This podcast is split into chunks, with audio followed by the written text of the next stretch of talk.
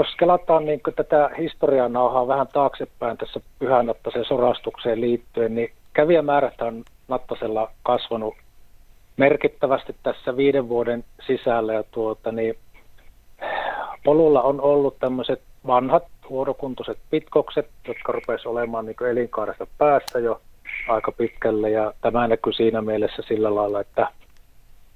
kävijät sitten rupesivat kulkemaan siinä pitkoksen vieressä ja syntyi tämmöisiä sivupolkuja kummallekin puolelle näitä pitkoksia. Ja kävijämäärät muutenkin sitten on sen verran noussut sinne pitkoksen muualle, muualle osuudelle niin kuin sinne ylöspäin mentäessä, että polkuja on alkanut tulemaan vähän sinne sun tänne tänne pääpolun viereen ja, ja semmoista maaston kuluneisuutta on sitten alkanut syntymään tämän kävijämäärän kasvun myötä ja, ja, ja siihen sitten aikoinaan pari vuotta sitten alettiin miettiä, että mitä tehtäisiin, että tämä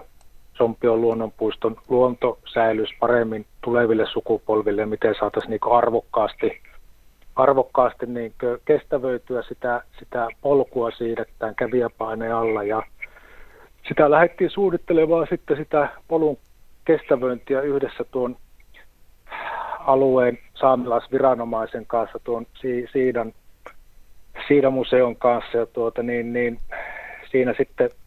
käytiin paikan päällä viime vuonna kesäkuussa katselmoimassa tätä nykytilannetta siellä ja sitten avattiin sitä meidän